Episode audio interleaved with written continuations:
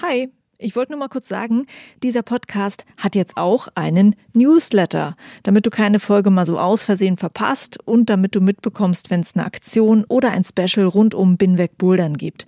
Den Newsletter, den findest du auf meiner Steady-Seite. Das ist steadyhq.com slash binwegbouldern und natürlich auch auf binwegbouldern.de. Das war's. Viel Spaß mit dieser Folge. Ich boulder jetzt seit Jahren und ich sehe selten Menschen mit Behinderung. Und ich frage mich immer, wie kann das sein? Es gibt zu viele Menschen mit Behinderung. Ich glaube schon, dass es auch noch ein gesellschaftliches Problem ist, dass einem oft gesagt wird, oh, mit der Behinderung kannst du aber nicht klettern. Das geht ja bestimmt nicht. Hi und willkommen zu Folge 135 von Bin weg Bouldern. Mein Name ist Juliane Fritz und meine Gästin ist Corinna Wimmer. Corinna ist Teil des deutschen Paraclimbing-Nationalteams. Sie hat einen verkürzten rechten Unterarm, was im Paraclimbing unter die Kategorie AU2 fällt, für Unterarmamputation oder Unterarmverlust. Sie ist dieses Jahr bei der WM in Bern angetreten.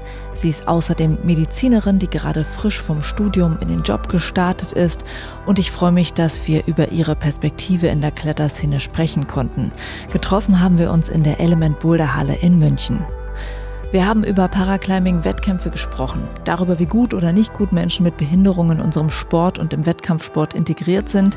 Spannend fand ich auch ihre Einblicke zum Thema Inklusion im Allgemeinen, unter anderem mit der Erkenntnis, manchmal ist es nicht die Behinderung, die Menschen mit Behinderung einschränkt, sondern das fehlende Vorstellungsvermögen der anderen, wozu Menschen mit Behinderung fähig sind. Wir haben über die Kletter-WM in Bern gesprochen, die laut Curi dem Parasport viel Raum und Aufmerksamkeit gegeben hat. Und ich habe mit ihr über Red S gesprochen. Das steht für relatives Energiedefizit im Sport. Aktuell ein großes Thema im Wettkampfklettern. Die Problematik von Gewichtsreduktion, Essstörungen und Mangelernährung. Im Moment steht die Frage im Raum, ob die IFSC als Dachverband genug tut, um den Betroffenen von Red S zu helfen und was die IFSC tun sollte. Cori erzählt uns, wie bei einem Meeting von Athletinnen und Athleten in Bern über dieses Thema gesprochen wurde. Cori, danke fürs Gespräch und jetzt viel Spaß mit dieser Folge.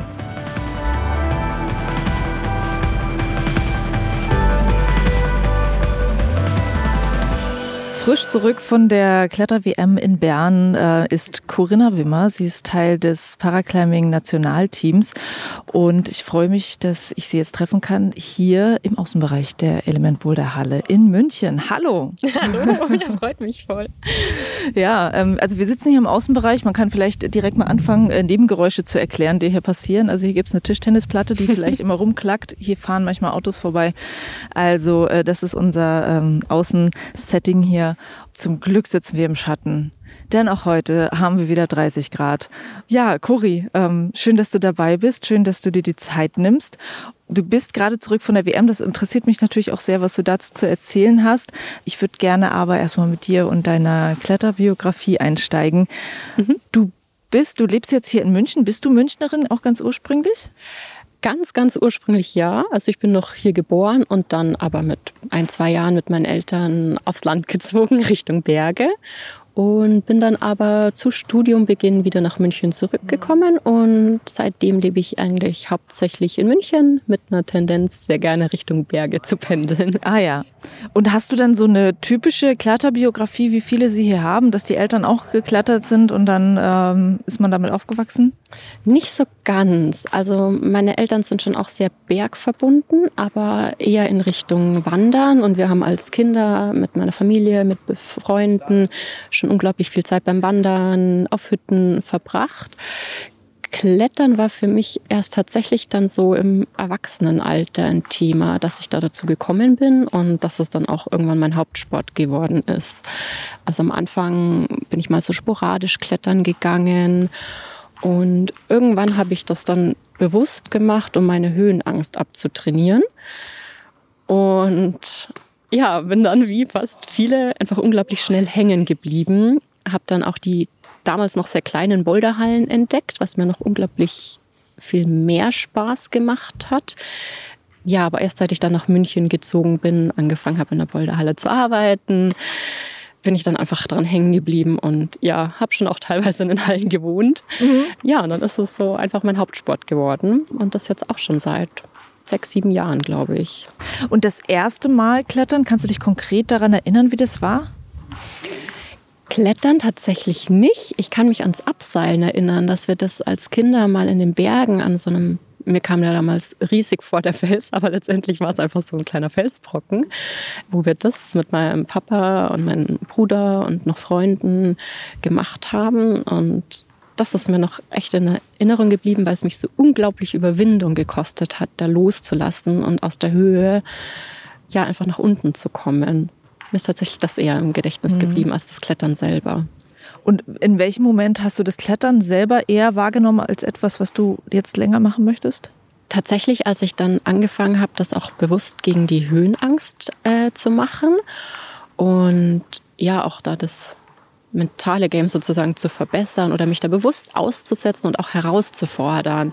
Und dann habe ich irgendwann festgestellt, okay, das Klettern macht nicht nur in dem Sinne Spaß, sondern auch körperlich, dass ich meinen ganzen Körper einsetzen kann oder auch insbesondere die Behinderung. Also ich würde tatsächlich keine Sportart machen wollen, die jetzt nur auf die linke Hand zum Beispiel ausgelegt ist, was viele irgendwie erwarten, aber das fordert mich ja nicht extra heraus. Das ist was, was ich im Klettern unglaublich schön finde, die Verbindung aus physischem Sport und aber gleichzeitig das Mentale dran.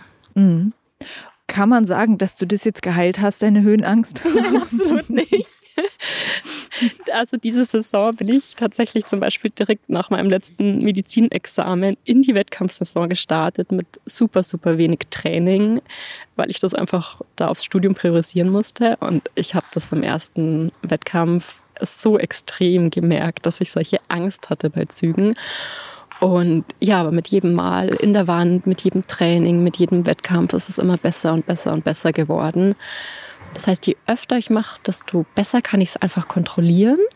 Und dann gibt es aber auch wieder Tage, wo einfach irgendwie ja, nichts funktioniert und ich mir denke, als würde ich das erste Mal klettern. Mhm. Aber ich glaube, ich habe einen ganz guten Weg gefunden. Und das ist auch was, was einerseits macht es mir das Klettern natürlich schwerer, aber andererseits ist es auch nochmal eine Herausforderung, die auch unglaublich viel Spaß machen kann. Ist die Höhenangst für dich eine größere Herausforderung als äh, die Behinderung mit deinem Arm? Ja, ja, okay. absolut. Ja. Okay, ja. spannend. Und ähm, ich meine, man könnte ja auch einfach sagen, hey komm, äh, ich mache halt nichts, was irgendwie hoch ist und dann umgehe ich diese Höhenangst. Warum wolltest du es unbedingt angehen? Ja, wie gesagt, einmal um dran zu arbeiten, weil es ist ja. Also es ist dir so oft begegnet, dass es dich so eingeschränkt hat, die Höhenangst. Ja, ich habe es also in den Bergen beim Wandern habe ich es schon auch gemerkt und tatsächlich war das das, wo ich mir denke, okay, es ist ja eigentlich eine Angst, die vielleicht zum Teil begründet ist, aber oft auch einfach nicht. Und das hat mich einfach so geärgert oder gefordert, dass ich gesagt habe, hey, das, da kann man doch irgendwie daran arbeiten oder auch an sich selbst arbeiten. Und ja, das war dann eigentlich so der Grund, warum ich das irgendwie verfolgt habe. Und nachdem mir das Klettern dann halt auch einfach so viel Spaß gemacht hat und mich so gefordert hat und so vielseitig ist und auch diese ganze Community einem so unglaublich viel zurückgibt, habe ich beschlossen, okay, die Höhenangst kann jetzt echt kein Grund sein, warum ich das nicht mache. Ja. Und ähm, dieses Thema, das sozusagen dein rechter Arm, also der geht ja so bis zum, äh, zum Ellenbogen genau. quasi. Also ähm, ich habe ein funktionelles Ellenbogengelenk, ja. also ich kann das Gelenk noch abwinkeln. Allerdings habe ich vielleicht maximal so zwei Zentimeter Unterarm. Also es ist nicht viel, aber ähm, ja.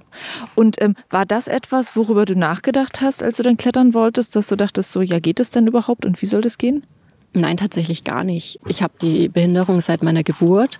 Das heißt, das ist einfach mein Normal, mhm. mein Normalzustand, mit dem ich alles mache, von Schnürsen Schnürsenkel binden, Entschuldigung, Sprachfehler. Alles gut.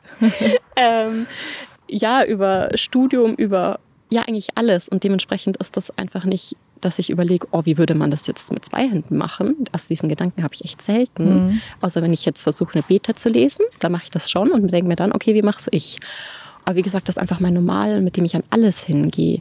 Das wäre für mich ultra kompliziert, das irgendwie fünfmal in alle Richtungen zu überdenken. Das ist auch gar nicht so meine instinktive Herangehensweise. Mhm nee, ich habe das einfach gemacht. Ja. Und dann geschaut, okay, ist natürlich nicht auf mich ausgelegt oder das Root-Setting ist halt auf zwei Hände ausgelegt. Und dann ist es aber auch unglaublich spannend, einen kreativen Weg drumherum zu finden. Okay, wie löse ich diesen Zug, der auf volle Spannweite geht? Also wenn ich jetzt zum Beispiel links einen Griff habe und dann nach rechts ein sehr, sehr weiter Zug ist, den ich einfach nicht aufspannen kann dann überlege ich mir, okay, wie komme ich denn da sonst hin? Kann ich den Griff womöglich komplett umgehen oder muss ich ihn anspringen? Komme ich überhaupt weg, dass ich ihn anspringen kann? Oder kann ich stattdessen einfach den Fuß nehmen, um dahin zu kommen und die Flexibilität ausnutzen? Und das macht es unglaublich ja, vielseitig und noch spannender, würde ich sagen. Mhm. Und ich würde meinen Kletterstil teilweise auch so ein bisschen als Yoga an der Wand bezeichnen, um dann so Sachen zu umgehen. Ja. Was würdest du sagen? Was setzt du vielleicht mehr ein, als ich es einsetzen würde? Kreatives Denken, ja. würde ich sagen, ist tatsächlich das Erste. Ähm, einfach, dass ich gleich schon mal vier, fünf, sieben Lösungen habe. Okay, wie kann man so einen Boulder vielleicht noch machen? Ich arbeite sehr, sehr stark an meiner Flexibilität, äh, Hüftöffnung, Beine hoch anzusetzen. Ich arbeite mit einer sehr kleinen Box, also kriege dann auch das Bein zum Arm dazu oder so. Ich würde sagen, das ist auch auf jeden Fall eine Stärke oder dass man einfach lernt, um das dann einfach zu kompensieren oder anders ranzugehen.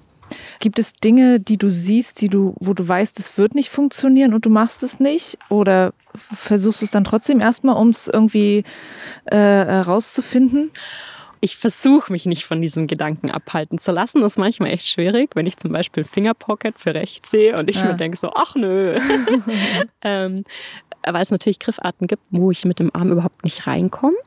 Oder was auch super schwierig ist für mich, ist Überhang, selbst wenn es die schönsten Henkel sind, weil ich oft einfach, weil der Armstumpf so breit ist, überhaupt nicht zwischen Griff und Wand reinkomme. Und dann ist das für mich praktischerweise eigentlich ein Sloper im Überhang, was mhm. natürlich die Route viel schwerer macht. Oder die auch eigentlich nicht so ausgelegt ist, dass man es als Sloper nimmt. Und dann denke ich mir aber, okay, ja, ich probiere das jetzt einfach trotzdem. Und dann stecke ich halt auch Versuche rein, versuche verschiedene Wege zu finden und falls es dann trotzdem nicht klappt oder ich einfach auch die Kraft dafür nicht habe oder dann ist es halt einfach so. Aber ich meine, das geht allen anderen Boulderern ja genauso. Mhm. Die haben halt schon andere Probleme sozusagen. Ja. Aber ich versuche aktiv sehr bewusst auch in Boulder reinzugehen, wo ich mir erst denke, nee, das geht nicht.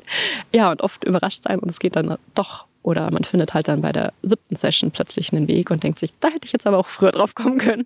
Ich habe auch viele Freunde, die das ausprobieren dann. Okay, finden die einen Weg für einhändige Beter sozusagen. Und wenn die das schaffen, denke ich mir so, ja super, na toll, jetzt muss ich es ja dann auch schaffen. Ja. Ähm, das pusht einen natürlich auch ja. unglaublich und macht dann auch diese Freude eigentlich am Bouldern. Mhm.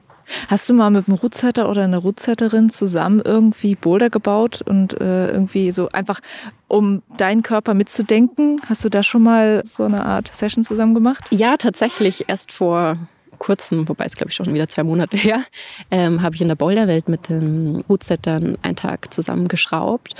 Und das war unglaublich spannend, weil einen Boulder zu finden, der sowohl für mich als auch für jemanden mit zwei Händen im Idealfall die gleiche Schwierigkeit hat mhm. und gleich herausfordert oder ähnlich, ist echt unglaublich schwierig. Aber es hat super, super viel Spaß gemacht, auch dann den Input zu bekommen.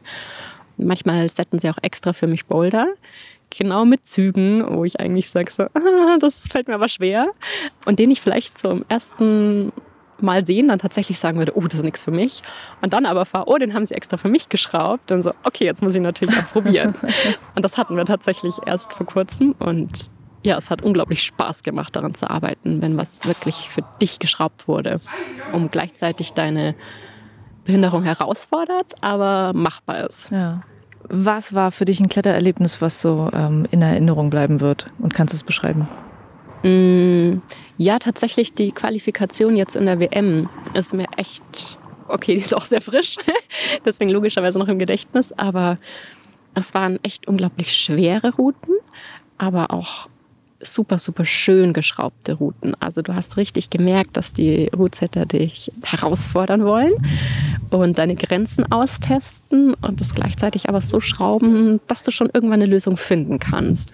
Lied ist natürlich das Problem, du hast nur einen Versuch. Genau. Und natürlich stehst du davor und denkst so, oh, den oberen Teil hätte ich aber gerne auch noch probiert. Aber ja, die waren so unglaublich herausfordernd und das war aber gleichzeitig das Schöne dran. Mhm. Und die müssen ja so super viel im Hinterkopf behalten, was sie da alles beachten müssen. Und wenn sie es dann trotzdem so cool hinkriegen, dann ist das schon echt was, was man, glaube ich, länger im Gedächtnis behält. Okay, super. Ja, äh, das hätte ich jetzt auch gedacht. Ne? Du boulderst, glaube ich, äh, in deiner Freizeit oder wenn du trainierst vor allem. Ja. Ne? Und dann hast du im Wettkampf einfach diese eine Route, die du nur einmal probieren darfst. So. Ja, das wäre tatsächlich ein Grund, warum ich mir tatsächlich auch im Parasport Boulderwettkämpfe wünschen würde. Geht einigen Athleten so. Also viele von uns sind, kann jetzt nicht sagen, hauptsächlich nur Boulderer, aber ist der Hauptsport ist eher Bouldern. Nachdem es es nicht gibt, klettern wir alle Lied. Und da muss ich natürlich auch dafür trainieren. Und ja, dieses, man fällt aus einer Wettkampfroute raus und will sie unbedingt nochmal probieren. Ich glaube, das ist was, was jeder Wettkampfkletterer kennt.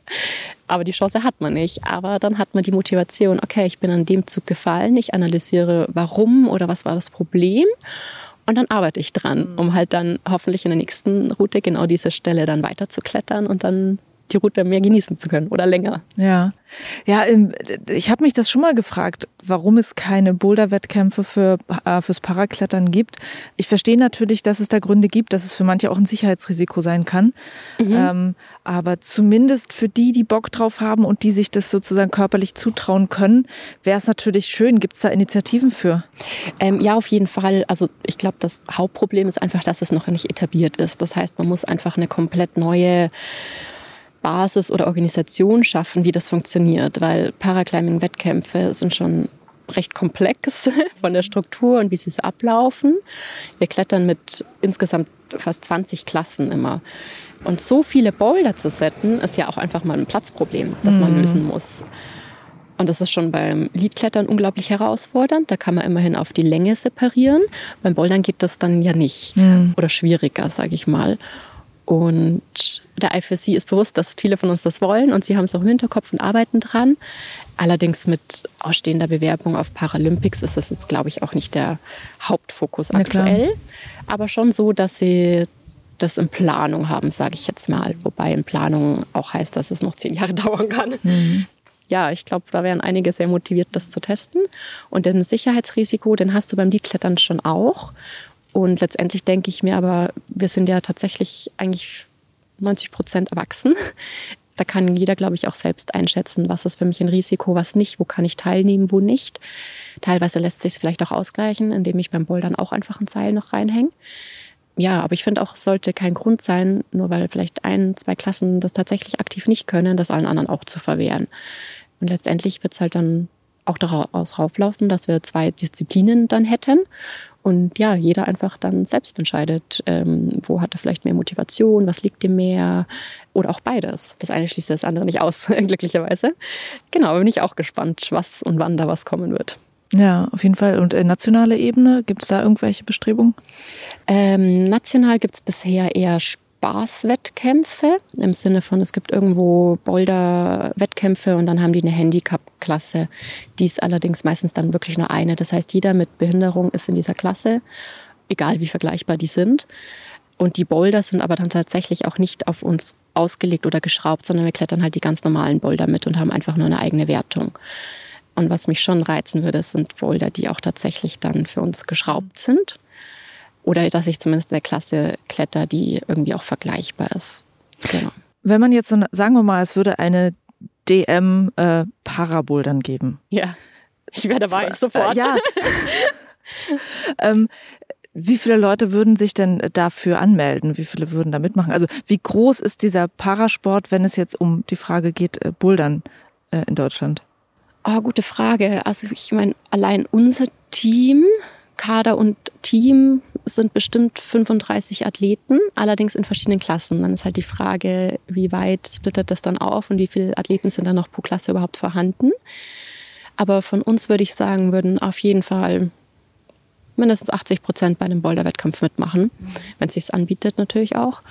Und dann gibt es auch noch Nicht-Wettkampfathleten, die, glaube ich, Bouldern auch reizen würde da wäre eher das Problem nicht, dass die Leute nicht gibt und nicht, dass die das nicht wollen oder Begeisterung dafür hätten, sondern dass einfach die Präsenz zu wenig ist und viele gar nicht wissen, dass es das gibt.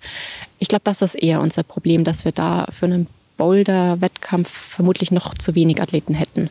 Mhm. Allerdings müsste man auch einfach auch mal anfangen, um diese ja. Sichtbarkeit zu schaffen. Und man muss das ja nicht am Anfang mit 20 Klassen machen. Das sehe ich schon auch, dass das äh, ein riesiger Aufwand wäre. Aber man könnte ja auch mal mit ein paar anfangen und das ausweiten, je nach Bedarf oder halt mhm. halt Möglichkeit dann auch. Wo du gerade sagst, äh, es muss sichtbarer sein. Du hast mir selber auch vorab gesagt, dass du schon geklettert und gebouldert bist und noch gar nicht wusstest, dass es so dieses Paraklettern gibt, dass ja. es da Wettkämpfe gibt. Die gleiche Aussage habe ich auch von Sebastian Debke bekommen, der ähm, auch äh, bei dir im Team klettert, der jetzt auch ganz lange Athletensprecher ja. bei der IFSC war. Bei ihm war es einfach genauso. Der wurde dann irgendwie bei einem Klettertrip, glaube ich, von Janik Ruder irgendwie ja, darauf genau, aufmerksam genau, gemacht. Äh, dass es das gibt.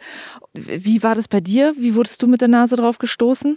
Ja, wie gesagt, ich wusste auch nicht, dass es das als Wettkampfsport gibt, weil es eben auch keine Präsenz hatte. Also ich bin auch, da habe ich, glaube ich, schon vier, fünf Jahre gebouldert, war auch selber bei Boulderwettkämpfen zum Zuschauen dabei und wusste es nicht, dass es auch im Parasport gibt und war dann zufällig in der Boulderhalle selber am ja, Bouldern und wurde dann vom damaligen deutschen Nationaltrainer angesprochen, der mit einer Athletin zum Trainieren dort war und einfach mal meinte, kenne ich das überhaupt? Und ich musste halt leider Nein sagen. Mhm ja, der mich angesprochen hat, ich soll mir das doch einfach mal anschauen, ob ich da Interesse hätte. Und dann habe ich auf YouTube die WM in Innsbruck, glaube ich, war es damals, angeschaut. Und dachte mir, wie cool ist das denn? Mhm. Und wieso wusste ich das nicht? Mhm. Oder wieso hat es so lange gebraucht, bis ich das mal irgendwie wusste oder erfahren habe? Habe mir das einmal angeschaut, dachte mir so, das schaut ziemlich cool aus. Ich würde das auf jeden Fall zumindest mal probieren. Habe mich dann mit dem Parateam in Verbindung gesetzt, hatte da dann ein Probetraining und ja, seitdem bin ich im Team so ungefähr. Ja. Also ich, ich wünsche mir eigentlich sehr, dass es sichtbarer wäre, so dass ich auch vielleicht schon früher darauf hätte kommen können. Wir haben ja auch kaum Nachwuchssportler, also Jugendliche, die da schon drin sind, was glaube ich unglaublich wertvoll wäre. Und das fehlt aber noch fast komplett, würde ich sagen, dass ja. da eine Sichtbarkeit oder Präsenz einfach besteht. Ja. Bevor wir nochmal über dieses äh, Sichtbarkeit, Präsenz reden, ähm, was ich total spannend finde, wie man das vielleicht besser erzeugen kann. Warum hast du, du warst ja einfach erstmal nur Freizeitboulderin. Warum hast du dann gedacht, das wäre eine coole Challenge für dich, Wettkämpfe zu machen? Weil nur den Sport toll zu finden, heißt ja noch nicht, ich reise durch die Gegend und äh, trainiere hammermäßig viel, um darin besser zu werden. Ja, und investiere auch super viel Zeit ja. und Geld darin. Ja. Genau, weil das muss man auch mal ja. in Klammern sagen. Ähm, A, es ist ein teurer Sport. Ja. B, es ist teuer, die ganze Zeit durch die Gegend zu reisen. Und es ist auch, glaube ich, so, dass das Paraklettern auch noch weniger gefördert wird als jetzt sozusagen das normale äh, Wettkampfklettern, die Athleten. Ja, also ich glaube, das ist nicht nur im Paraklettern so, das ist generell bei Parasportarten mhm. so, dass die einfach weniger gefördert werden als die Nicht-Parasportarten. Und das Problem haben wir natürlich auch. Ja, aber was mich eigentlich so gereizt hat, mich tatsächlich auch mit vergleichbaren Menschen zu messen und auch eben, wie gesagt, Routen zu haben, die genau mich herausfordern oder potenziell ja für mich geschraubt sind und ich nicht immer andersrum denken muss. Ja, und auch einfach tatsächlich Athleten zu haben oder Menschen zu haben erstmal, die ähnliche oder gleiche Erfahrungen wie ich gemacht habe, mit denen man sich austauschen kann auf einem ganz anderen Level, als ich es mit Nichtbehinderten könnte, mit denen ich das natürlich auch mache, was auch unglaublich wertvoll ist, aber eine ganz andere Ebene mit dann beinhaltet. Ja, ich finde, die Paraclimbing Community gibt so unglaublich viel zurück, ist unglaublich herzlich und aufnehmend und unterstützend über die internationalen, nationalen Grenzen hinweg. Und das ist mal abgesehen vom Sport auch ein Grund, der mich da hält, obwohl es ja sehr zeitaufwendig ist, äh, sowas neben einem Studium zu machen oder auch einem Job jetzt zu machen und unglaublich viel Zeit auch erfordert. Mhm. Genau, ähm, du hast mir jetzt auch gerade erzählt, äh, du bist Ärztin ja, äh, und bist seit arbeitest seit Mai sozusagen in dem Beruf. Vorher hattest du äh, noch studiert und das ist ein Job, ähm, der auch sehr viel Zeit frisst und trotzdem bleibst du jetzt gerade noch im Wettkampfsport mit dabei. So aus diesen ersten Monaten Erfahrung, wie läuft es für dich, voll zu arbeiten und das zu machen, was du machst? Ähm, also ich bin direkt nach dem Examen dann in die Wettkampfsaison gestartet und das war echt extrem. Also einfach dieser Umschwung von ich sitze da und lerne 14, 15 Stunden am Tag und bin arbeite eigentlich nur mit dem Kopf und bin da höchst konzentriert auf, ich muss meinen Körper mal wieder einsetzen und in, ja, ganz anders denken. Und wie gesagt, das hat mir am Anfang mit der Höhenangst dann auch extrem zu schaffen gemacht. Deswegen, im Moment geht das echt gut, das zu vereinbaren, weil ich einen Teilzeitjob habe. Da ist das gut machbar während dem Studium oder auch vor allem in der Examenszeit war es echt sehr, sehr schwierig, weil ich dann doch da Priorität drauf legen musste, wollte und dann zum Beispiel Training oft zu kurz kommt oder nicht so, wie ich es eigentlich gerne machen möchte. Genau, aber ehrlich gesagt ist es vielleicht auch nicht das beste Studium, um das mit einem ja, hm. Wettkampfklettern zu vereinen. Aber ja, wenn man einfach so eine Leidenschaft für die beiden Sachen hat, dann findet man auch irgendwie einen Weg, wie man das dann auch beides machen kann. Mit mal Abstrichen hier und dort, wobei meistens Abstriche beim Klettern. Aber ich versuche dann einfach das Beste draus zu machen, wie ich halt gerade da rein starte. Und wenn es dann wenig Training ist oder halt, wie gesagt, die Höhenangst gerade richtig stark vorhanden ist, dann versuche ich halt einfach auf der Basis das Beste rauszuholen. Und das ist eigentlich auch immer mein Ziel, das Beste aus mir beim Klettern rauszuholen an der Wand. Unabhängig mal davon, wie das dann von Platzierungen läuft, ähm, das ist natürlich dann noch ein Bonus. Aber grundsätzlich ist so meine, ja, mein Ziel, einfach das Beste rauszuholen und alles zu geben, was ich da habe und alles in die Wand zu stecken. Mhm. Und ähm, dieses Thema Training, wie viel spezielle Trainingsmöglichkeiten fürs Paraklettern gibt es eigentlich? Also du hattest gerade schon erzählt, dich hat quasi ein Trainer vom Nationalteam in der Halle entdeckt, der gerade mit einer Athletin dort unterwegs war. Passiert das regelmäßig, dass ihr sozusagen wirklich mit Trainern zusammenarbeitet oder ist es eher immer so äh, selbstgemacht alles? Also das war ja nicht mal unser Trainer, also so. nicht der Trainer vom Parateam, ja. ähm, sondern vom Nicht-Parateam, der da glücklicherweise einfach geschalten hat und mich angesprochen hat. Ja, wer war das? Ähm, das war der Urs Stöcker. Ach, der Urs war das. Okay. Genau. Hm. Und wir hatten damals einen Trainer für das komplette Team was die Betreuung echt äh, herausfordernd macht, auch für den Trainer, für uns natürlich dann auch. Wir haben so vier, fünf Teamtrainings pro Jahr, wo wirklich das komplette Team zusammenkommt. An manchen Tagen dann nur Kader, am restlichen äh, Teil dann das gesamte Team, wo wir uns austauschen, wo wir ein bisschen Trainingsinput bekommen, oder wir hatten Trainingslager nach einem World Cup, wo wir halt dann nochmal geschaut haben, okay, wo waren unsere Schwächen, was können wir jetzt verbessern, wo können wir nochmal dran arbeiten. Und der Rest ist aber eigenständig, ohne Trainer. Wir können natürlich jederzeit anrufen, ihm schreiben und kriegen da Feedback, aber hauptsächlich ist es sehr, sehr, sehr eigenständig. Was es sehr schwierig macht, wenn du nicht schon seit Jugend-, Kindheitsalter in diesem Sport unterwegs bist und dir dann auch vieles erstmal aneignen musst, vor allem trainingsspezifisch was es dann noch mal schwieriger macht, wenn einfach mal die Hälfte oder drei Viertel der Übungen einfach gar nicht funktionieren, weil du halt diese zweite Hand nicht hast. Mhm. Und da musst du schon wirklich auch kreativ werden oder viel ausprobieren, bis du dann mal vielleicht einen Weg findest, das zu trainieren, was du eigentlich trainieren willst. Bei mir ist es zum Beispiel unglaublich schwer, Bizeps, Trizeps rechts zu trainieren, weil mir der Unterarmhebel fehlt.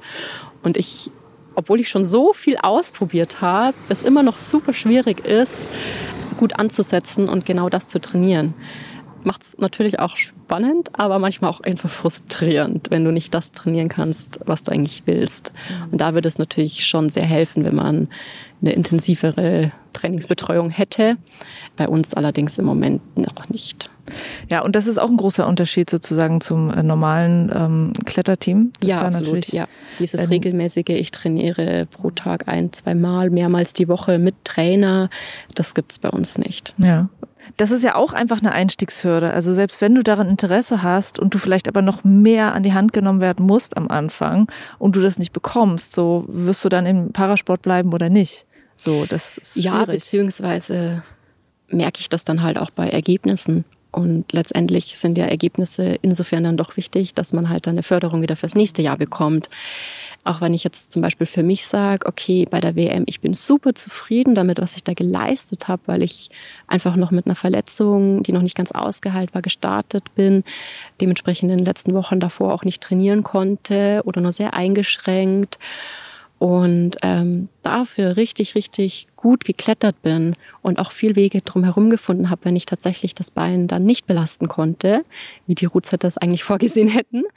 Deswegen ein unglaublich richtig gutes Ergebnis dafür. Aber natürlich für Nominierungen dann trotzdem, wenn man sich denkt, so, hm, hätte ich jetzt mehr Training gehabt, unabhängig auch von der Verletzung, könnte ich da echt mehr rausholen. Andererseits ist dann, glaube ich, auch ein Part davon, okay, es ist, wie es ist und ich versuche dann einfach das Beste daraus zu machen, was für mich möglich ist. Mhm. Welche Fördermöglichkeiten wären denn für dich offen? Mal angenommen, du hättest jetzt bei der WM in deiner Kategorie gewonnen. Würden dir dann mehr Türen offen stehen? Was würde passieren? Ähm, ja, also wir haben auch eine Kaderstruktur mit drei Kadern. Die Kadernominierungen beruhen hauptsächlich auf den Ergebnissen vom Vorjahr, also hauptsächlich Podiumsplätze oder man muss zu den so und so viel besten Prozent seiner Klasse gehören, weil es natürlich leichter einen Podiumsplatz zu bekommen, wenn die Klasse kleiner ist. Und dann will man eben berücksichtigen, dass wenn man in einer großen Klasse zwar nicht auf dem Podium ist, aber zum Beispiel Vierter, Fünfter oder Sechster natürlich trotzdem eine starke Leistung gebracht hat.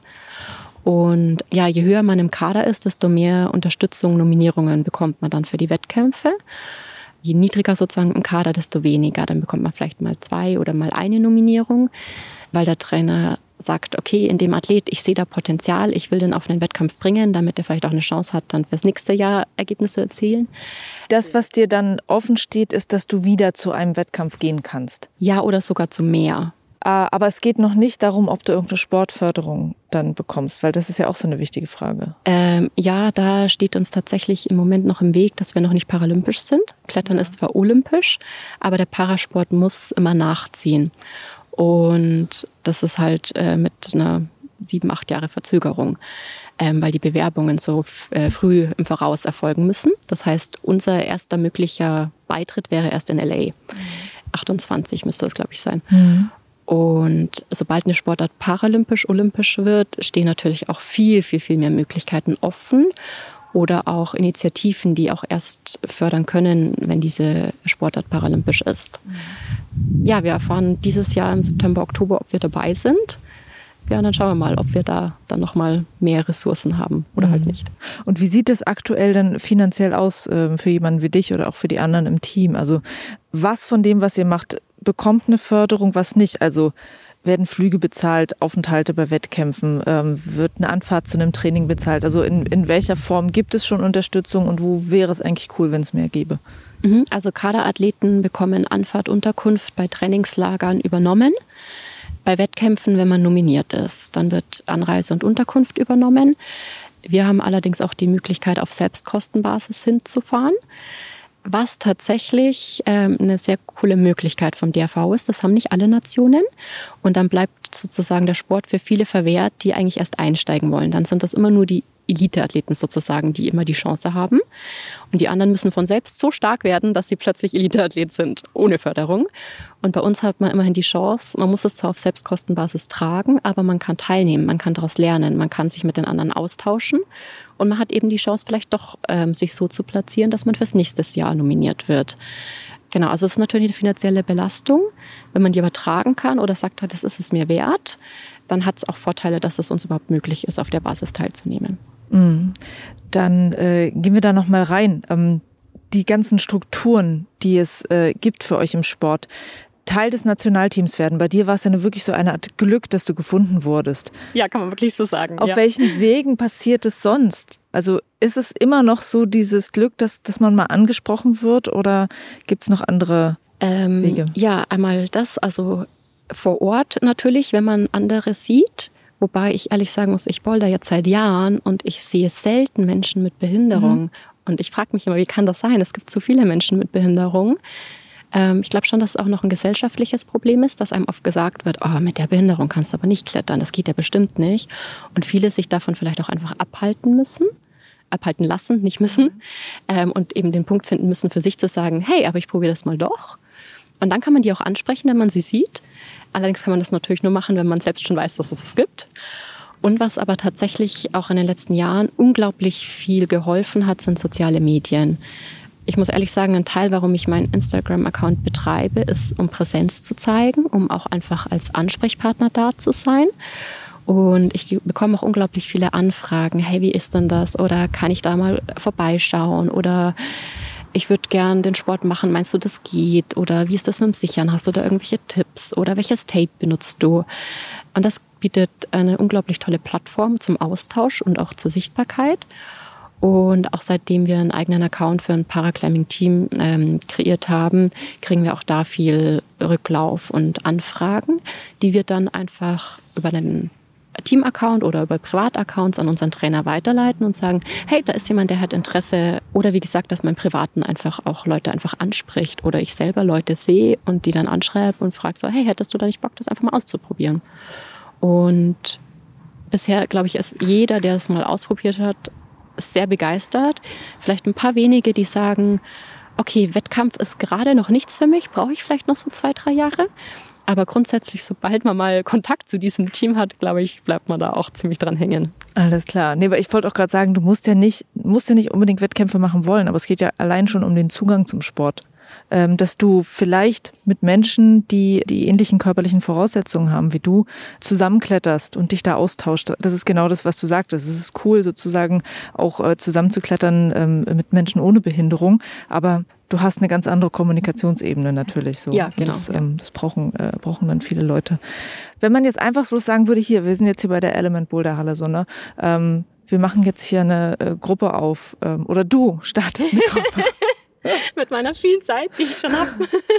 ähm, ja. Und wo es erstmal noch gar nicht um Wettkampf geht. Also wäre es sozusagen äh, nützlich, wenn einfach in einzelnen Boulderhallen Gruppen wären, die Menschen mit Behinderung einladen, die einfach ganz offen zeigen, so hier zum Beispiel können wir uns mal zusammen hinsetzen, quatschen und schauen, ob du auch Bock hast, ganz generell zu klettern oder zu bouldern. Ja, absolut. Ich meine, das Prinzip gibt es ja auf jeden Fall schon mit Inklusionsklettern. Mhm. Und ich glaube, es ist auch eine super gute Anlaufstelle, die auch sehr viel genutzt wird. Und was es aber, glaube ich, noch nicht gibt oder sehr wenig, ist der Gedanke nicht nur einfach an die Wand und Hauptsache klettern, sondern auch da wirklich zu ähm, pushen und Leistung rauszubringen. Und das geht vielleicht tatsächlich nicht mit allen Behinderungen. Wobei manchmal denke ich, na, vielleicht geht es ja doch und man müsste nur die Möglichkeit geben. Aber diese Art Gruppen lass sie uns Inklusionsgruppen nennen, ist mhm. ja eigentlich egal. Ja. Ähm, die, glaube ich, fehlt noch, dass man sich da untereinander austauscht. Und wir machen das natürlich im Team schon. Allerdings bedeutet das natürlich auch, okay, die nächste wohnt in Kempten oder in Nürnberg. Ich musste erst mal hinfahren. Mhm. Und das lokal zu haben, wäre eine unglaublich coole Sache. Also falls es Hallenbetreiber gibt, die zufällig ja. zuhören, das wäre richtig, richtig toll. Ja. Weil, ähm, also ich habe ja nur gerade ähm, auch ein Interview mit Ich will darauf gemacht so, und bei denen ist ja wirklich wichtig, wir wollen überhaupt erstmal klettern und wir wollen gar nicht den Leistungsgedanken drin haben, was absolut ähm, wichtig ist, dass es das gibt. Aber mhm, auf der ja. anderen Seite sagst du, solche Gruppen wären auch super, um einfach auch die, die äh, da abgeholt werden, auch mit reinzukriegen. Ja, und je nach Behinderung oder auch je nach Lebensstil oder Möglichkeiten startest du ja von einer ganz anderen Basis an, ja, wie du Sport machst oder schon ja auch sportlich bist oder auch wie es deine Einschränkung auch zulässt, kann man natürlich auch auf genauso Nichtbehinderte übertragen. Das ist ja ähnlich. Und dementsprechend, ähm, da gibt's ja auch Kurse für Anfänger, Fortgeschrittene, regelmäßiges Training oder ich will mich auf ein Level verbessern. Und ja, genau sowas, also von der Struktur her, her wäre natürlich für Behinderung auch nochmal super. Weil also ich, ich könnte jetzt in einem Kurs, wo es nur darum an die Wand zu gehen, das finde ich zwar vom Gedanken her super und vom Inklusionsgedanken und ist auch unglaublich wichtig, aber ja, wäre für mich nicht ausreichend. Da fehlt mir für mich so ein bisschen die Challenge irgendwann.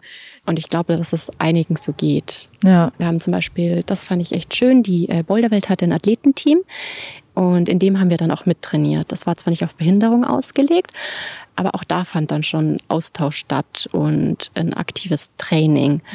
Und genau, wenn es sowas in der Art eben auf Behinderung spezifisch mhm. gäbe, wäre das natürlich super. Allerdings müsste das halt auch jemand einfach in die Hand nehmen, weil er sagt, hey, das ist wichtig. Und ja, der finanzielle Aspekt steht natürlich auch immer dahinter. Mm, natürlich. Hi, liebe Binweg-Bouldern Hörerinnen und Hörer. Kurzer Break in eigener Sache. Ihr könnt diesen Podcast und meine Arbeit daran unterstützen. Es gibt für Binweg Bouldern ein Crowdfunding auf der Plattform Steady, das mir wahnsinnig hilft, als Podcasterin ein regelmäßiges Einkommen zu haben. Also schaut dort gerne mal vorbei. Der Link ist in den Show Notes. Außerdem gibt es Shirts und Hoodies von Binweg Bouldern zu kaufen, ganz einfach auf meiner Webseite binwegbouldern.de. Damit könnt ihr meine Arbeit auch unterstützen. Und ich danke allen, die das bereits machen oder die das schon gemacht haben. Also schaut mal vorbei beim Crowdfunding oder im Shop auf binwegbouldern.de. Und jetzt geht's weiter mit Cori. Wir reden jetzt ja die ganze Zeit äh, von München und davon, was du hier siehst, was du hier machst. Wie gut ist der Paraclimbing-Sport in Deutschland in anderen Regionen aufgestellt? Also ähm, würden sozusagen Menschen in anderen Städten ähm, überhaupt auf diese Idee kommen, das machen zu können, würden sie in ihrer Nähe Trainingsmöglichkeiten haben? Was weißt du da? Also man muss schon echt sagen, dass wir mit München unglaublich viel Glück haben von der ähm, Boulder-Kletterhallendichte. Ich muss auch ehrlich sagen, ein Großteil von unserem Team kommt auch aus Mitte bis Süden Deutschlands. Also ich glaube, so das nördlichste ist gerade so Frankfurt vielleicht. Und nur ein, zwei vereinzelte, die weiter aus dem Norden kommen. Deswegen kann ich ehrlich gesagt wenig dazu sagen, wie es dort ist.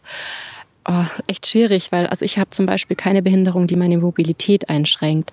Deswegen, ich nehme das zwar schon zu einem gewissen Punkt wahr, hey, wie ist das eigentlich, wenn jetzt ein Rollstuhlfahrer kommen will oder jemand mit Krücken oder sind hier viele Stufen drin, aber selbst wenn wir hier drin sind, behindert es mich persönlich jetzt nicht. Ich kann mir aber auch vorstellen, dass das doch in einigen Hallen der Fall ist, dass das auch mal einfach eine Barriere ist, die vielleicht gar nicht sein müsste. Mhm. Aber ich habe das Gefühl, dass es auch da immer besser und immer mehr wird, dass die Hallenbetreiber darauf achten. Eigentlich wäre es auch ziemlich leicht, einfach mal Menschen mit Behinderung zu fragen, hey, wir wollen eine neue Halle eröffnen, was wären, worauf müsste ich denn achten, damit auch ähm, Menschen mit Behinderung kommen? Oder was brauchen die? Ähm, oder was brauchen sie vielleicht auch gar nicht, wo ich mir unnötig Gedanken mache. Das ist nämlich auch so rum oft der Fall, mhm. dass man sich viel zu viel Gedanken macht, oh, da muss ich aber das beachten und das und das. Und dann mache ich es einfach gar nicht anstatt mal kurz nachzufragen und dann festzustellen, ah ja, okay, das ist eigentlich viel einfacher als gedacht. Hm. Äh, und äh, das Thema Sichtbarkeit, äh, da sehe ich natürlich, wie wertvoll das ist, ähm, den Gedanken zu haben wie du, dass du sagst, ich möchte da Öffentlichkeitsarbeit machen ähm, mit mir selbst, ja, genau. mit dem, was ja. ich tue. Ähm, und das machen ja auch andere Leute. Also der Nicolas Perret macht das ja auch viel, auch ich glaube so YouTube hat er, ich weiß nicht, ob er es immer noch macht, aber auch. Ja, machen gemacht, einige von uns. Einmal aus dem Gedanken, dass es eine Präsenz und eine Sichtbarkeit schafft, weil das ist jetzt gar nicht unbedingt nur beim Sport, sondern auch generell in der Gesellschaft, in der Werbung oft einfach nicht sichtbar. Und natürlich fühlt man sich von Sachen angesprochen, die einen auch repräsentieren oder wo man sagt, hey, da kann ich eine Verbindung aufbauen. Wie oft sehe ich auf irgendwelchen Plakaten für, ich weiß nicht, irgendeine Outdoor-Firma Menschen mit Behinderung, die die Kleidung mhm. tragen. Also selten bis gar nicht, würde ich jetzt mal sagen. Und ja, allein da fehlt es auch schon an Sichtbarkeit und im Sport dann natürlich erst recht. Mhm. Ja, deswegen glaube ich, ist es für uns auch wichtig, diese Sichtbarkeit zu geben, was natürlich auch viel Energie und Zeit manchmal kostet. Aber wenn man dann super liebes Feedback bekommt, einfach von auch Individuen, die dann sagen so, hey, ich habe das gesehen und dachte mir dann so, ich probiere das jetzt auch aus. Davor dachte ich mir, oh, das Klettern, das geht nicht oder ist schwierig oder nicht machbar und das dann sehen und sich denken, oh, vielleicht ja doch. Und allein das macht das dann einfach wert, was man da an Arbeit reinsteckt. Mhm. Hast du mal versucht, solche Gespräche zu führen an, an den Stellen, wo es vielleicht wichtig wäre? Also hast du mal versucht, mit Hallenbetreibern zu sprechen oder hast du mal Kontakt zu irgendwelchen Brands gehabt, wo es dann darum ging, so können wir ein bisschen ähm, so vielfältiger äh, die Kletterer, Kletterinnen darstellen, äh, Menschen mit Behinderung darstellen? Also machst du das? Leider noch nicht, wobei ja. ich ehrlich sagen muss, das ist einfach ein Zeitproblem mit Medizinstudium oder halt jetzt Job ähm, plus Nebenjob. Ist aber auf jeden Fall was, was ich sage, hey, jetzt habe ich vielleicht ein halbes Jahr mehr Zeit oder wo ich das endlich mal angehen könnte. Ähm, andererseits würde ich mir echt so wünschen, dass es nicht notwendig ist, dass ich als betroffene Person dahin gehe, sondern dass sie eigentlich von selbst drauf kommen oder dass ihnen auch wichtig wäre, ohne dass jetzt jemand aktiv mit der Nase drauf stoßen muss. Und das gibt es auch und es kommt immer mehr, aber es ist natürlich noch sehr wenig da. Mhm. Aber ich würde mir wünschen, dass man mal zu dem Punkt kommt. Und ja, ja solange wir halt nicht dort sind, ja, wäre es unglaublich wichtig, auch von uns aus da mhm. auf Leute drauf zuzugehen Allerdings muss man, wie gesagt, sagen, im Rahmen der Möglichkeiten, weil es wirklich Energie kostet, vielleicht auch sehr viel Frustration oder Rückweisung und dann trotzdem zu sagen, okay, ich mache das weiter, weil es einfach so wichtig ist. Mhm. Ja, nee, das glaube ich auch, äh, dass das für dich als Einzelperson oder für alle, die da im äh, Parasport unterwegs sind, äh, schwierig ist, dass man nicht nur alles gibt in seinem Sport, sondern auch gleich noch so einen Riesenhaufen Kommunikation und Erklärung eventuell machen muss, wenn es einem dann am Herzen liegt. Ja, so. ja. Ähm, aber manchmal braucht es halt immer die eine Person, die anfängt. So, ne? Und ja, ja, genau. ja, und wie gesagt, das habe ich, also sehe ich genauso und deswegen stecke ich zum Beispiel sehr viel Zeit eben soziale Medien und mache das, wenn ich mir auch gerade denke, so, oh, eigentlich habe ich gerade keinen Bock oder es gibt doch noch anderes im Leben. Und dann denke ich mir aber gleichzeitig, okay, aber es ist so ein unglaublich wichtiger ja. Punkt, dass ich das dann auch nicht einschlafen lassen möchte. Wobei du damit auch ja. nicht alle erreichst. Also Nein, soziale Medien sind nicht die Welt so, ne? genau. ne? Und ähm, da äh, kommt man auch nicht an alle ran. Also es kommt ja auch immer darauf an, welche Altersgruppe man ansprechen will, sage ich jetzt mal. Ich habe auch für einen Bayerischen Rundfunk ähm, eine Art Porträt vor kurzem gemacht, das ausgestrahlt wurde. Und als ich da die Anfrage hatte, war ich auch unglaublich begeistert, weil ich mir dachte, hey, das ist eine komplett andere Altersgruppe mhm. als die, in der ich mich selbst eh bewege, noch mein eigenes Alter. Und die vermutlich wenig ja, Berührung zu sozialen Medien haben oder vielleicht auch selber nicht klettern. Und ja, da eine Sichtbarkeit zu zeigen, auch unglaublich wichtig ist. Und dann sofort gesagt habe, ja, mache ich. Also es gibt Wege, aber manchmal sind sie gar nicht so leicht. Manchmal tun sie sich auch zufällig auf und da muss man sie auch nutzen. Ja, aber es ist echt viel Arbeit.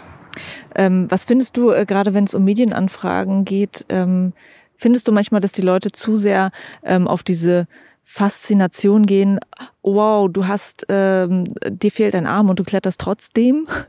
ähm, also ist das sozusagen das Interesse darin, daran sehr groß und das Interesse an den Themen, die sozusagen dich bewegen in dieser Frage, wie können wir das größer machen, dass das ein bisschen fehlt. Also stellen wir immer die richtigen Fragen. Mm. ich würde sagen, es sind die richtigen Fragen für den aktuellen Zeitpunkt, den wir gerade haben. Ja ich verstehe die Faszination oder ich kann nachvollziehen, warum das für jemanden, der zwei Hände hat, so manchmal auch unbegreiflich oder einfach nicht nachvollziehbar ist. Andererseits denke ich mir, da bräuchte es in der Gesellschaft einfach eine komplette Änderung. Je mehr sich das ändert, desto anders werden dann auch die Fragen. Und dann ist es vielleicht nicht mehr so, oh, du machst das trotzdem. Nein, ich mache das einfach mit. Und ich glaube, damit verändern sich Fragen dann automatisch. Und ich habe aber schon das Gefühl, also zumindest mir gegenüber, wie ich das bisher erlebt habe, dass es ihnen auch unglaublich wichtig ist, nicht so einen Run oder so eine total schräge Faszination nur aus, oh, das ist eine Behinderung und der Mensch lebt trotzdem und hat ein glückliches Leben. Mhm. Und ich weiß nicht, wohnt zu Hause im dunklen Kämmerchen, was manchmal im Gespräch das Gefühl habe, manche sich tatsächlich so vorstellen ähm, und denen das dann aber in der Präsentation unglaublich wichtig ist, den Mensch als Gesamtheit darzustellen und nicht nur auf die Behinderung zu reduzieren. Also so habe ich bisher die Erfahrung mit den verschiedensten Medien gemacht. Mir ist aber auch bewusst, dass äh, das komplett auch anders laufen kann äh, und dass es auch anders läuft. Ja. Ist für mich auch als Medienmachende irgendwie wichtig, da mal das auch einfach zu hinterfragen, ja, wie, absolut. wie man arbeitet. Also grundsätzlich würde ich mal sagen, es gibt keine falschen Fragen, weil ich glaube, aktuell sind wir alle einfach viel glücklicher damit oder wenn einfach Fragen überhaupt gestellt werden und nicht einfach Vorurteile gebildet werden, wie die Gesellschaft halt gerade wahrnimmt und dass darauf dann alles ja beruht, damit gemessen wird, anstatt mal auf die Idee zu kommen, hey, ich frage einfach mal, ist das wirklich so? Oder ich versuche mal aus meiner Bubble da rauszugehen. Weil oft, was mich mehr behindert, ist gar nicht die Behinderung an sich, sondern die Vorurteile von anderen oder das mangelnde Vorstellungsvermögen, was eigentlich machbar ist. Und so eins der besten Beispiele ist so, oh, du bindest mit einer Hand Schnürsenkel, ich könnte das nicht. Und ich mir denke so, naja, wenn du das jetzt 20, 25 Jahre übst oder genauso jeden Tag machst, dann könntest du das auch, ganz ohne Frage. Mhm. Natürlich machst du es nicht, weil du nicht musst. Aber deswegen, also für mich persönlich oder für auch andere, die ich kenne, Fragen stellen, einfach fragen. Natürlich schon mit Respekt und ja, einfach mit auch Empathie, würde ich mal sagen.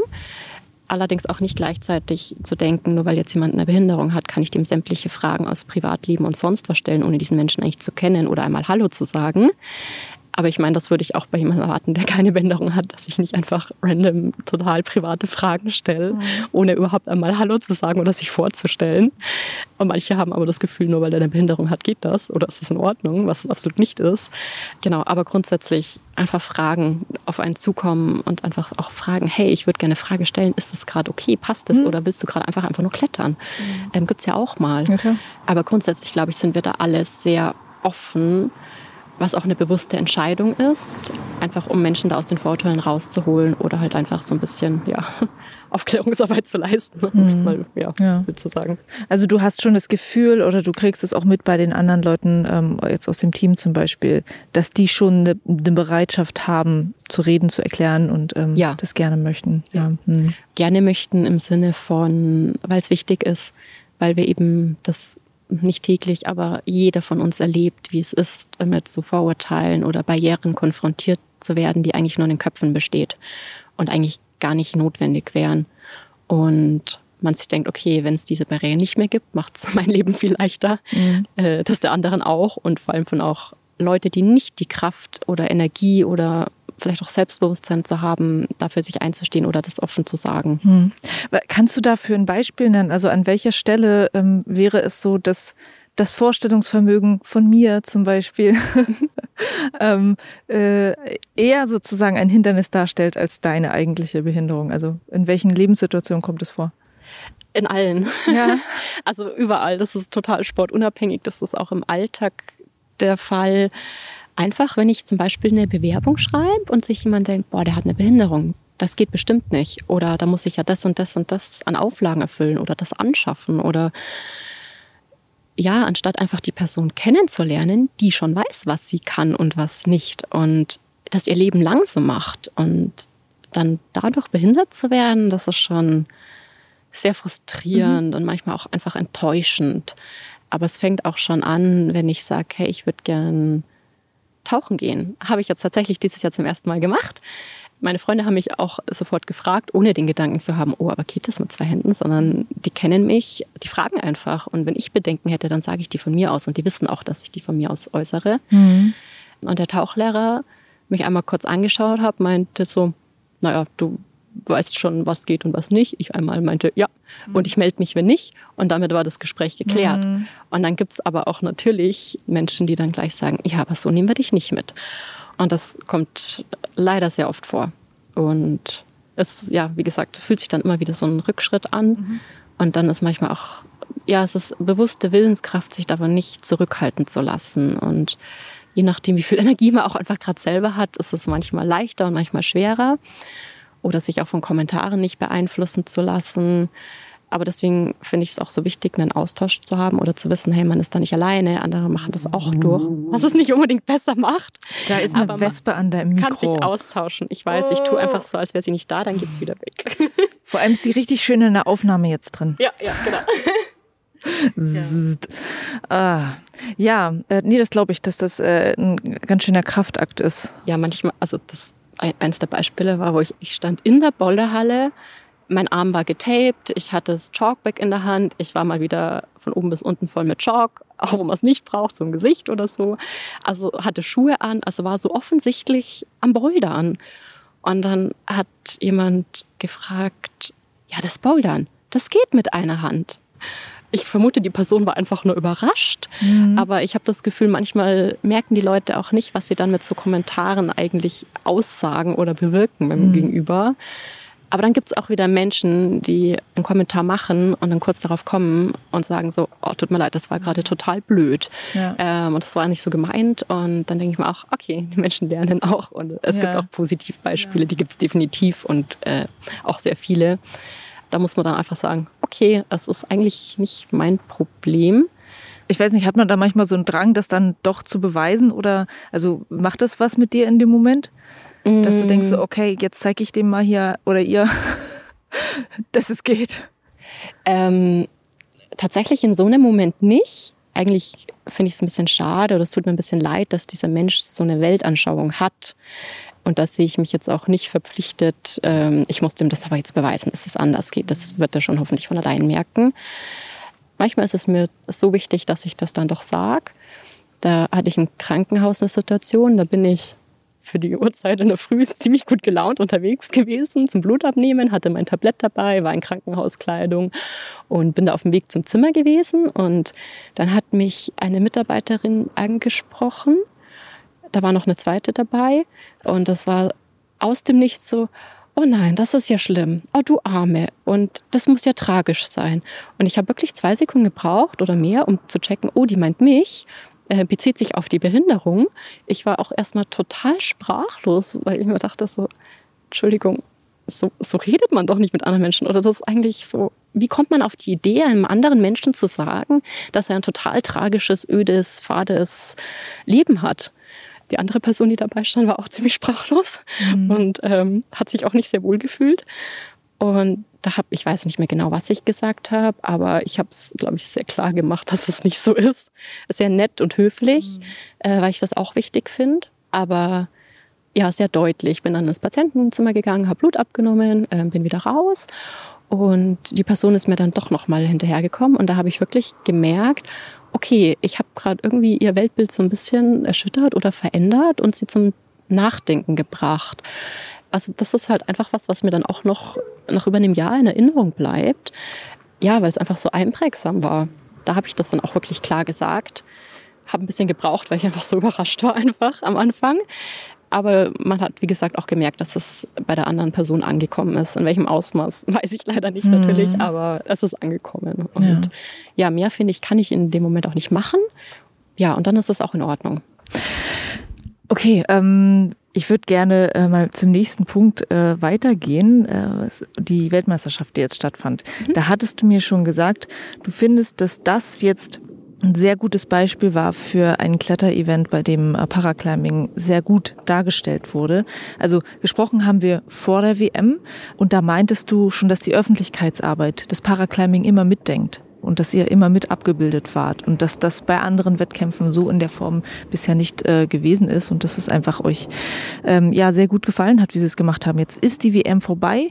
Die Frage ist, hat sich das da weiter durchgezogen? Also findest du das auch in der Veranstaltung äh, während der WM dort in Bern ihr gut abgebildet wart, äh, die Wettkämpfe gleichwertig sozusagen dargestellt waren zum ähm, äh, Boulder Lead äh, Speed Wettkampf? Wie war das?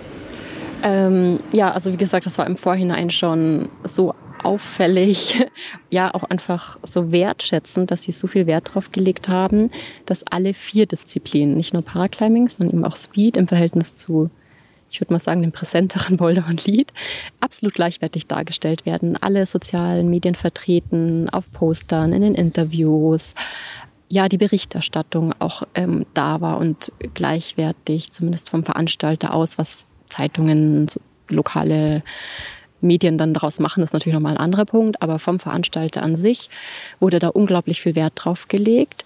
Auch einfach so eine simple Sache wie, ja, das Wettkampfgelände muss natürlich auch äh, zum Beispiel Rollstuhl zugänglich sein oder mit Geh-Einschränkungen begehbar sein. Also wir hatten dann auch zum Beispiel eine komplette Tribüne, die nur für Rollstuhlfahrer war.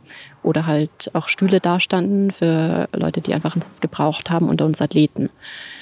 Ja, und ich finde, das hat sich wirklich durch die komplette WM durchgezogen. Ich fand es auch unglaublich toll, dass wir zum Beispiel zwischen den Speed-Events mit eingebettet waren. Also es war erst Speed Quali, dann war unser Finale und dann war das Speed Finale. Und nicht so, okay, wir haben jetzt die Kletterweg-WM und Paraclimbing ist halt dann so eine Woche später, ähm, sondern dass wirklich alles auf einmal da war. Und ich fand, das war auch ein unglaublich cooler Austausch. Und kannst du uns mal mit reinnehmen in deinen Tag? Wie läuft so der Tag einer Athletin bei der WM ab? Also ist es, ich meine, ist es vielleicht total lame, was ich gerade frage, weil du sagst so, ja, wir sitzen die ganze Zeit in der ISO rum. So, oder?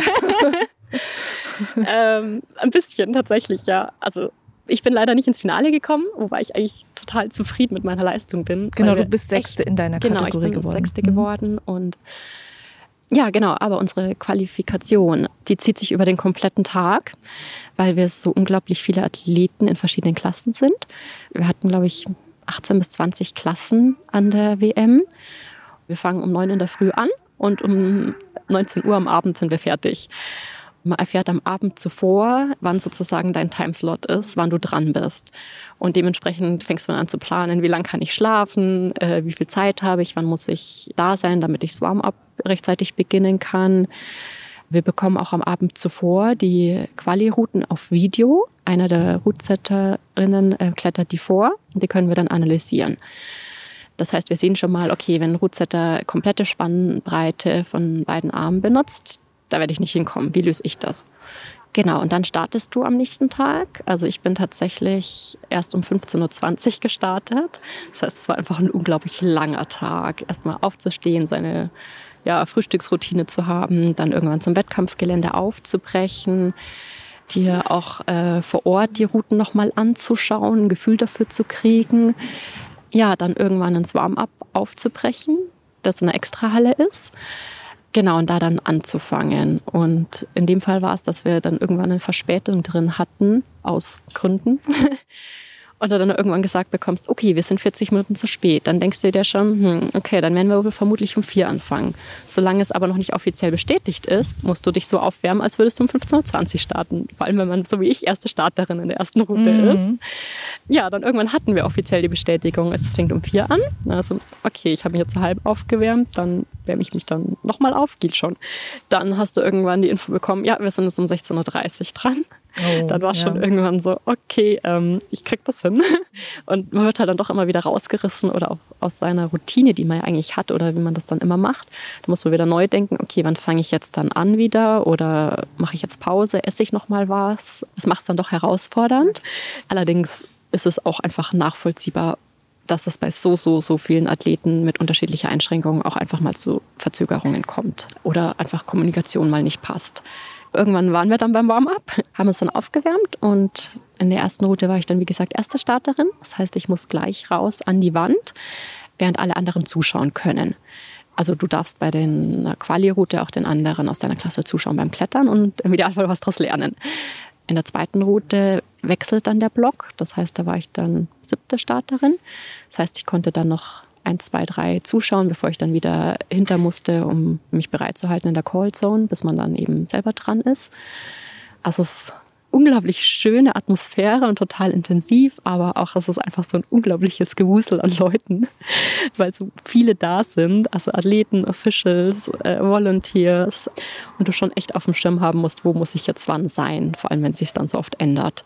Ähm, weil wenn du nicht rechtzeitig da bist, dann bist du halt disqualifiziert. Berechtigterweise, aber es macht es manchmal schwierig, wobei sie schon auch sehr kulant sind, wenn es sozusagen nicht von uns verschuldet ist, dass es Verspätungen gibt oder Chaos oder zwei Listen im Umlauf sind oder jemand halt gehbedingt gerade länger braucht, bis er an der Route ist.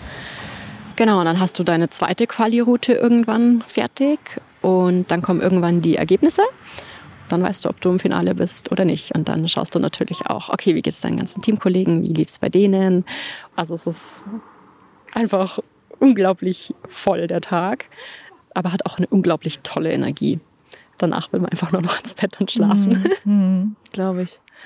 Was äh, an dem, äh, wie diese Wettkämpfe ablaufen und wie es für euch Athleten äh, läuft, findest du wichtig zu erklären fürs Verständnis, wie anders Paraclimbing abläuft?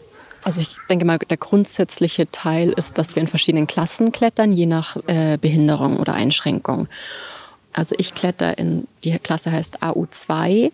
Das sind alle Athletinnen, die ein Ellenbogengelenk haben, aber kein funktionelles Handgelenk.